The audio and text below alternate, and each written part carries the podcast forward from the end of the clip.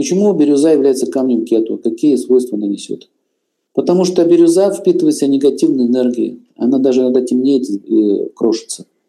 Она нейтрализует импульсы мыслей с глаза, порчи и так далее. Они доказуемы, но тем не менее бирюза рассыпается. Бах, тут тебя кто-то сглазил.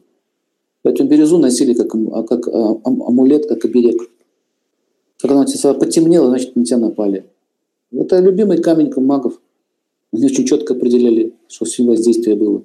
Сейчас бирюзу очень сильно подделывают, имейте в виду, очень много подделок. Самый подделанный камень – бирюза. Поэтому он не может быть дешевый. Это настоящий камень – большая редкость. Но это камни магов.